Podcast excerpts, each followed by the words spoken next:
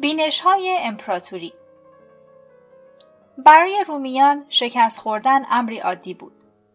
آنها همچون دیگر حاکمان اغلب امپراتوری های تاریخ می توانستند به کرات در نبردها شکست بخورند اما همچنان پیروز جنگ باشند. امپراتوری که نتواند ضربه ای را تاب آورد امپراتوری واقعی نیست. با این حال حتی رومیان هم نمی توانستند خبرهایی را که در عواست قرن دوم پیش از میلاد از شمال شبه جزیره ایبری می رسید به راحتی حذف کنند. یک شهر کوهستانی کوچک و کم اهمیت به اسم نومانتیا که سکونتگاه سلتی های بومی شبه جزیره بود به خود جرأت داده بود از یوغ رومیان رها شود.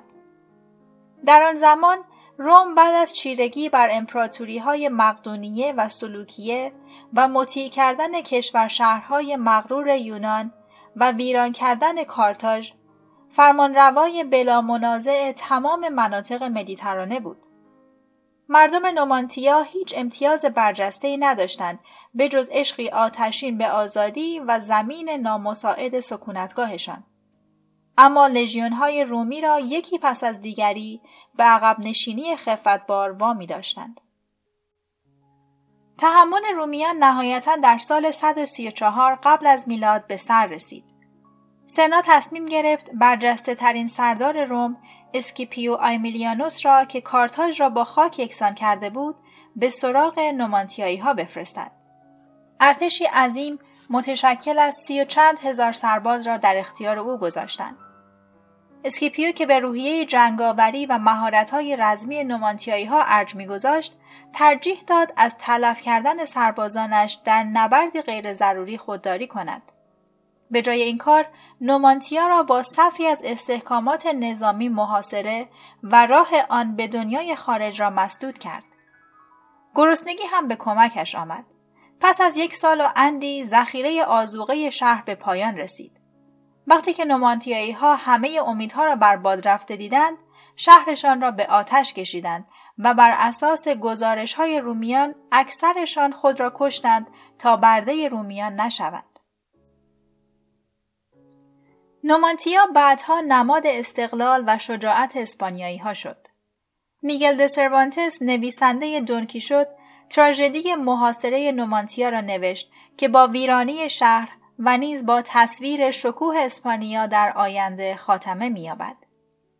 شاعران در وسط مدافعان خشمگین نومانتیا مدیه ها سرودند و نقاشان صحنه های پرشکوهی از محاصره شهر را به تصویر کشیدند. در سال 1882 ویرانه های این شهر به عنوان اثر تاریخی ملی به زیارتگاهی برای وطن پرستان اسپانیایی بدل شد. در دهه های 1950 و 1960 محبوب ترین مجله های مصور کودکان در اسپانیا درباره سوپرمن و اسپایدرمن نبودند. بلکه ماجراهای الخاباتو را به تصویر میکشیدند قهرمان خیالی ابری باستان که با رومیان سرکوبگر می جنگید. مردم نومانتیای باستان تا به امروز مظهر دلاوری و وطن پرستی برای اسپانیا و الگویی برای جوانان این کشور هستند. اما وطن پرستان اسپانیایی نومانتیایی ها را به اسپانیایی می ستایند. زبان رومیایی که از اخلاف زبان لاتین اسکیپیوس نومانتیایی ها به یکی از زبانهای سلتی که امروزه منقرض شده است تکلم می کردن. سروانتس داستان محاصره نومانتیا را به زبان لاتین نوشت و نمایشنامه اش از سبکای هنری یونانی رومی پیروی می کند. نومانتیا تئاتر نداشت. وطن پرستان اسپانیایی که قهرمانی نومانتیایی ها را می ستایند تمایل دارند پیروان وفادار کلیسای کاتولیک روم هم باشند. کلیسایی که مقر رهبرانش هنوز در شهر روم است و خدایش ترجیح می دهد به زبان لاتین مورد خطاب قرار گیرد. به همین سان قوانین اسپانیای امروزی از قوانین رومی نشأت می گیرد. سیاست اسپانیا بر بنیادهای رومی بنا شده است و آشپزی و معماری اسپانیایی بیشتر میراستار روم هستند تا سلتی های ایبری. در واقع از نومانتیا هیچ چیز بجز ویرانه باقی نمانده است. حتی داستان آن هم تنها در نوشته های مورخان رومی به ما رسیده است. این نوشته ها با زائقه مخاطبان رومی سازگار شدند که از حکایات بربرهای مشتاق آزادی لذت می بردند. پیروزی روم بر نومانتیا چنان کامل بود که فاتحان حتی یاد و خاطره شکست خوردگان را هم از آن خود ساختند. این آن نوع حکایتی نیست که ما دوست داشته باشیم. ما دوست داریم که ستم دیدگان پیروز شوند. اما هیچ عدالتی در تاریخ وجود ندارد. اغلب فرهنگ های پیشین دیر یا زود قربانی سپاهیان امپراتوری های بیره می شدند که آنها را به فراموشی سپردند. امپراتوری ها هم سرانجام سقوط می کنند اما آنها تمایل دارند میراسی پایدار و غنی از خود به جا بگذارند.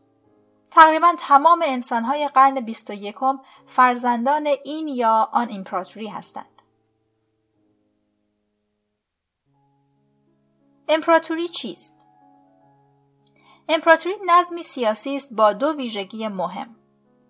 اول اینکه امپراتور برای رسیدن به این عنوان باید بر تعداد قابل توجهی از ملت‌های متمایز حکومت کند که هر کدام هویت فرهنگی متفاوت خود را دارند و در سرزمین‌های جداگانه زندگی می کنند. دقیقا چند ملت؟ دو یا سه ملت کافی نیست. بیست یا سی ملت هم زیاد است. نقطه آغاز امپراتوری بین این دو رقم است. دوم اینکه امپراتوری با مرزهای انعطاف پذیر و اشتهای بالقوه سیری ناپذیر مشخص می شود.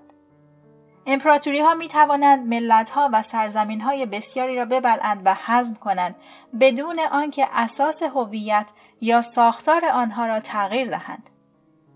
کشور انگلیس امروزه مرزهای مشخصی دارد که قابل گسترش نیستند مگر اینکه ساختار و هویت بنیادی این کشور تغییر کند. اما صد سال پیش هر نقطه‌ای در کره زمین می توانست بخشی از امپراتوری انگلیس باشد. تنوع فرهنگی و انعطاف پذیری مرزی نه تنها ویژگی منحصر به فردی به امپراتوری ها داد بلکه همچنین باعث شد نقشی محوری در تاریخ بازی کنند.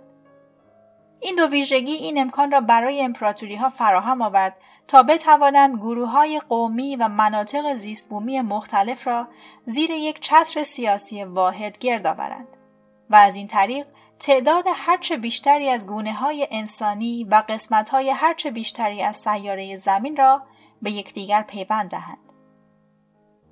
باید تاکید کرد که امپراتوری تنها با تنوع فرهنگی و انعطاف پذیری مرزیش تعریف می شود نه با خواستگاه و شکل حکومت و گستردگی ارزی یا تعداد جمعیتش. امپراتوری لزوما به دنبال پیروزی نظامی شکل نمی گیرد. امپراتوری آتن در ابتدا از یک پیمان داوطلبانه ایجاد شد و امپراتوری هابسبورگ به دنبال یک سلسله اطلافهای هوشمندانه ناشی از وصلتهای زناشویی به وجود آمد. همچنین امپراتوری نباید به دست یک امپراتور خودکامه اداره شود. امپراتوری بریتانیا که پهناورترین امپراتوری تاریخ بوده است، توسط یک نظام دموکراتیک اداره می‌شد. دیگر امپراتوری های دموکراتیک یا حداقل جمهوری امپراتوری های جدید هلند و فرانسه و بلژیک و آمریکا و همچنین امپراتوری های پیشا مدرن نوگورود، روم، کارتاژ و آتن بودند. اندازه هم اهمیتی ندارد. امپراتوری می تواند کوچک هم باشد. امپراتوری آتن در دوران اوجش از نظر اندازه بسیار کوچکتر از یونان کنونی بود. امپراتوری آزتک کوچکتر از مکزیک کنونی بود. با این حال هر دو امپراتوری بودند. در حالی که یونان و مکزیک کنونی امپراتوری نیستند. زیرا امپراتوری های گذشته به تدریج دهها و حتی صدها واحد سیاسی مختلف را تحت سلطه خود درآوردند در حالی که در مورد این دولت های کنونی چنین چیزی مستاق ندارد. آتن بر بیش از صد کشور شهر سابقا مستقل آن زمان حکومت می کرد در حالی که امپراتوری آستک اگر بتوانیم به اسناد مالیاتیش اتکا کنیم بر بیش از 371 قوم و قبیله مختلف فرمان میراند. چطور ممکن بود این همه گروه های مردمی مختلف را در خاک یک دولت مدرن کوچک جا داد؟ ممکن بود زیرا در گذشته اقوام پراکنده بسیار بیشتری در دنیا وجود داشت که هر کدام متشکل از جمعیت کمتری بود و سرزمین کمتری را در مقایسه با ملت‌های معمول کنونی اشغال می‌کرد. سرزمین بین مدیترانه و رود اردن که امروزه در آتش جاه طلبی های دوم می سوزد در عصر کتاب مقدس دهها ملت و قوم و پادشاهی کوچک و کشور شهر را در خود جای می‌داد. امپراتوری ها یکی از دلایل اصلی کاهش شدید تنوع بشری بودند. قدرت در هم کوبنده امپراتوری به تدریج ویژگی های منحصر به فرد اقوام کثیری مثل نومانتیایی ها را از بین برد و آنها را به گروه های جدید و بسیار بزرگتری تبدیل کرد. امپراتوری های شریر در دوران ما بعد از فاشیست امپریالیست دومین ناسزای سیاسی است. انتقادهای امروزی به امپراتوری ها عموماً دو شکل دارد. یک، امپراتوری ها کارایی ندارند. در دراز مدت حکومت کردن به شیوه مؤثر بر شمار زیادی از اقوام مغلوب غیر ممکن است. دو، حتی اگر چنین چیزی هم ممکن باشد نباید اعمال شود. زیرا امپراتوری ها نیروهای پلید ویرانساز و استثمارگر هستند. هر ملتی حق تعیین سرنوشتش را دارد و هرگز نباید تحت انقیاد دیگری قرار گیرد. از منظری تاریخی حرف اول کاملا مزخرف و دومی عمیقا دچار اشکال است. واقعیت این است که امپراتوری رایجترین شکل سازماندهی سیاسی در 2500 سال اخیر در دنیا بوده است و اکثر مردم در طی این 2500 سال در امپراتوری ها زیستند. امپراتوری یک شکل پایدار حکومتی هم هست.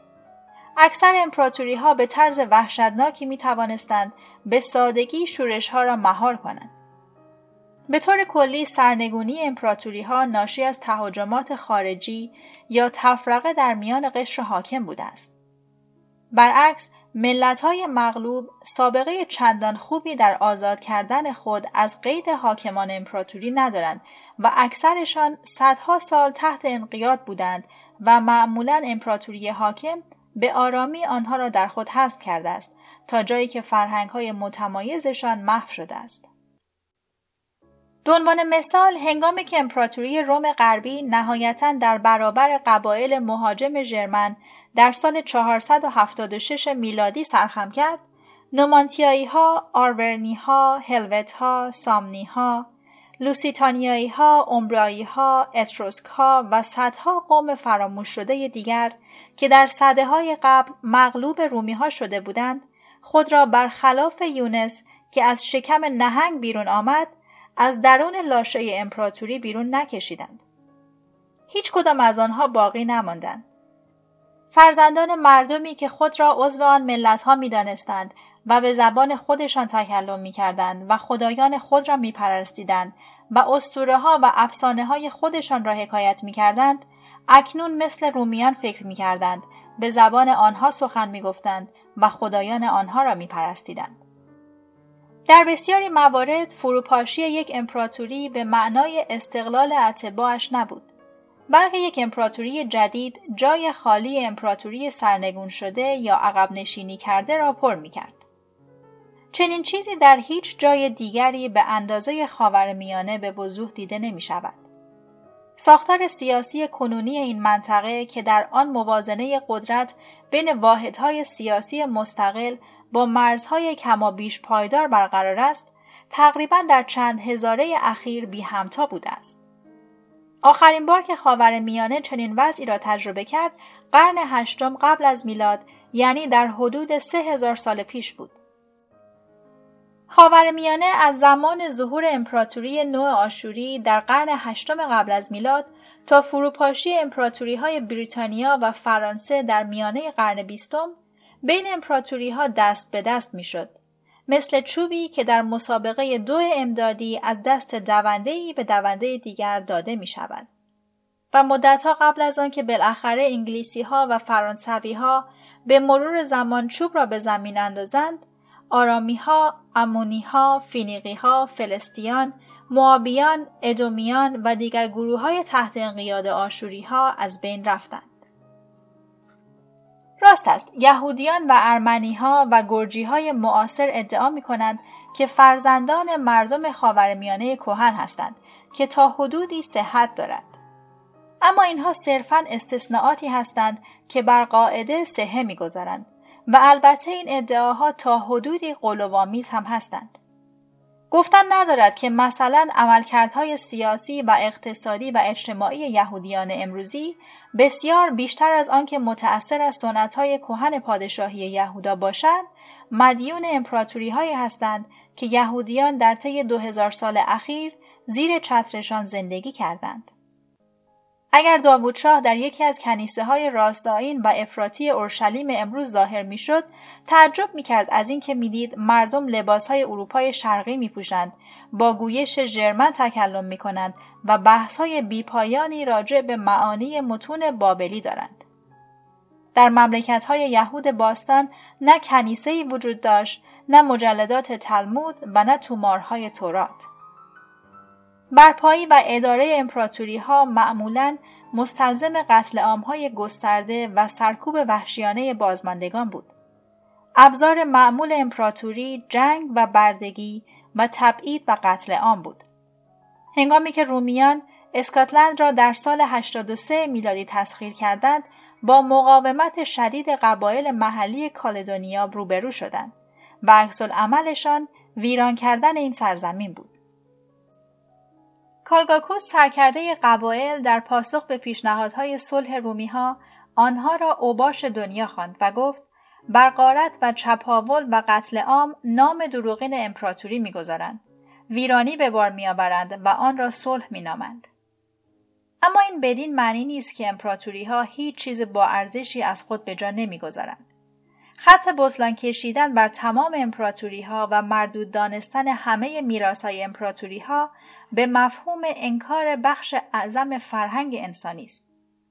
خواستان امپراتوری از سود فتوحات نه تنها برای پرداخت هزینه های ارتش و ساختن برج و بارو و قلعه بلکه همچنین در راه فلسفه و هنر و عدالت و امور خیریه استفاده می کردند. بخش چشمگیری از دستاوردهای فرهنگی بشر مدیون استثمار مغلوبان بوده است. منافع و ثروت ناشی از امپریالیسم روم برای سیسرو و سنکا و سنت آگوستین فراغت و امکانات مادی لازم را فراهم آورد تا بیاندیشند و بنویسند. اگر ثروت انباشته شده از استثمار هندی ها به دست مغول ها نبود، تاج محل ساخته نمی‌شد. دستمزد موسیقیدانانی چون هایدن و موزارت از محل منافع حاصل از حاکمیت امپراتوری هابسبورگ بر ایالات اسلاوی و مجاری و رومانی زبان پرداخت می‌شد. سخنان کالگاکوس به لطف تاریخنگار رومی تاسیتوس برای جهانیان به ماند نه نویسندگان کالدونیایی در واقع شاید تاسیتوس آنها را از خودش درآورده باشد بسیاری از محققان امروزه بر آنند که تاسیتوس نه تنها سخنان بلکه شخصیت کالگاگوس سرکرده قبایل کالدونیا را هم از خودش ساخت تا در حکم سخنگویی باشد برای آنچه خود او و دیگر رومیان طبقه برتر در مورد کشورشان میاندیشیدند. حتی اگر فرهنگ و هنر والای خاصان را نادیده بگیریم و به جای آن بر دنیای مردم عادی تمرکز کنیم میراث های امپراتوری را در اغلب فرهنگ های امروزی باز میابیم. امروزه اغلب ما به زبان های امپراتوری هایی صحبت می کنیم و می اندیشیم و خیال می بافیم که به زور شمشیر بر نیاکانمان تحمیل شدند. اکثر مردم آسیای شرقی به زبان امپراتوری هان سخن می‌گویند و خیال می بافند. تقریبا همه ساکنان دوقاره آمریکا از شبه جزیره بارو در آلاسکا گرفته تا تنگه ماجلان در منتهای علیه جنوبی آمریکای جنوبی صرف نظر از ریشه های قومیشان به یکی از زبانهای چهار امپراتوری اسپانیا یا پرتغال یا فرانسه یا بریتانیا صحبت می کنند. مصری های امروزی به عربی تکلم می کنند. خود را عرب می دانند و هویت خود را از صمیم قلب با امپراتوری عربی یکی می دانند که مصر را در قرن هفتم تسخیر کرد و قیامهای پی در پی را که علیه حاکمیت این امپراتوری صورت گرفت وحشیانه در هم کوبید.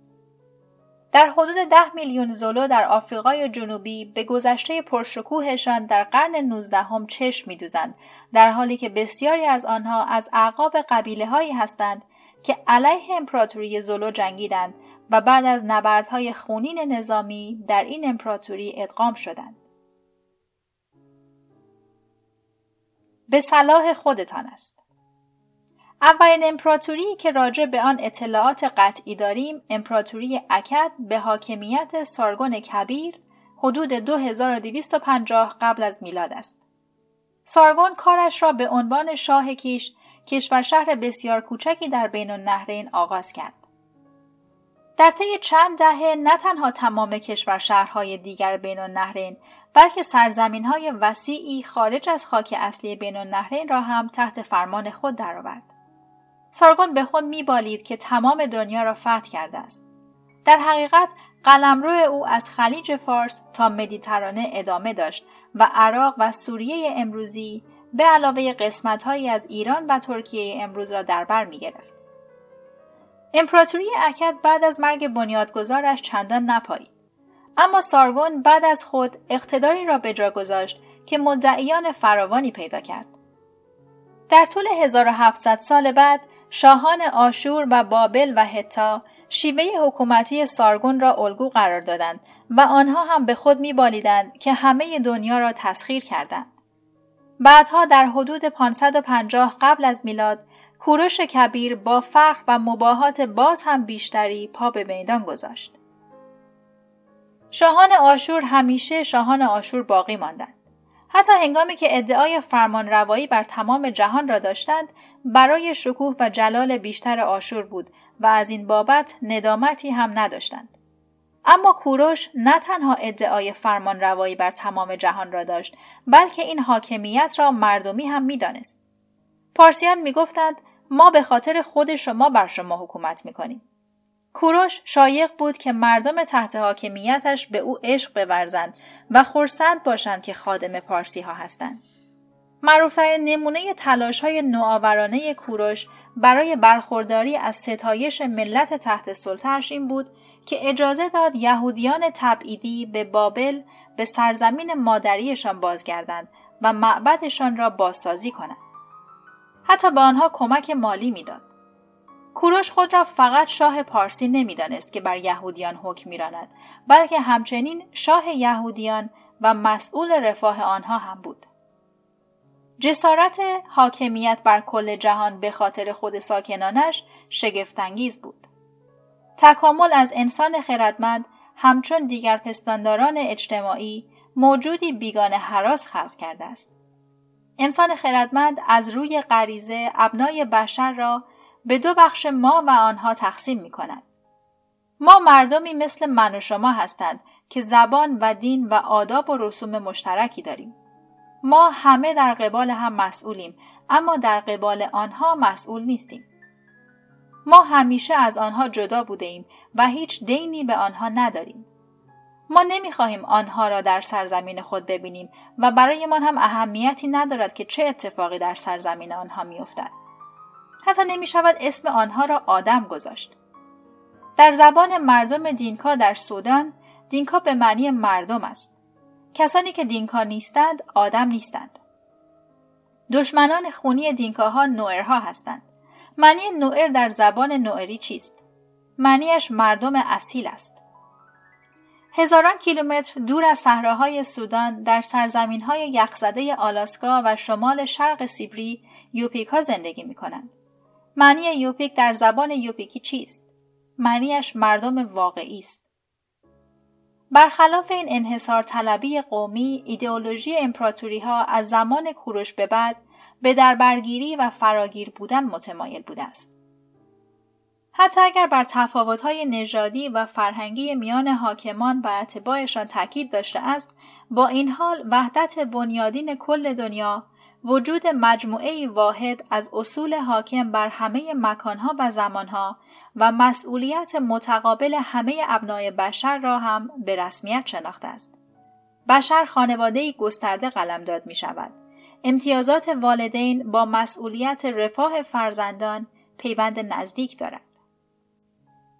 این بینش جدید امپراتوری از کوروش و پارسیان به اسکندر کبیر انتقال یافت و از او به شاهان هلنی به امپراتوری های روم به خلیفه های مسلمان به فرمان روایان هندی و نهایتا حتی به نخست وزیران شوروی و رئیس جمهورهای آمریکا رسید.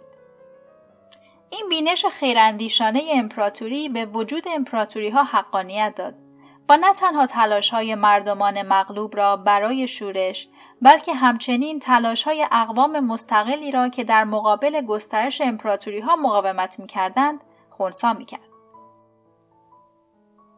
بینش های مشابهی درباره امپراتوری ها به شکلی مستقل از الگوی پارسیان در اقصا نقاط جهان به خصوص در آمریکای مرکزی در منطقه آند و نیز در چین به وجود آمده بود. بر اساس نظریه سیاسی سنتی چینی، عرش منشأ تمام اقتدارهای مشروع در زمین است.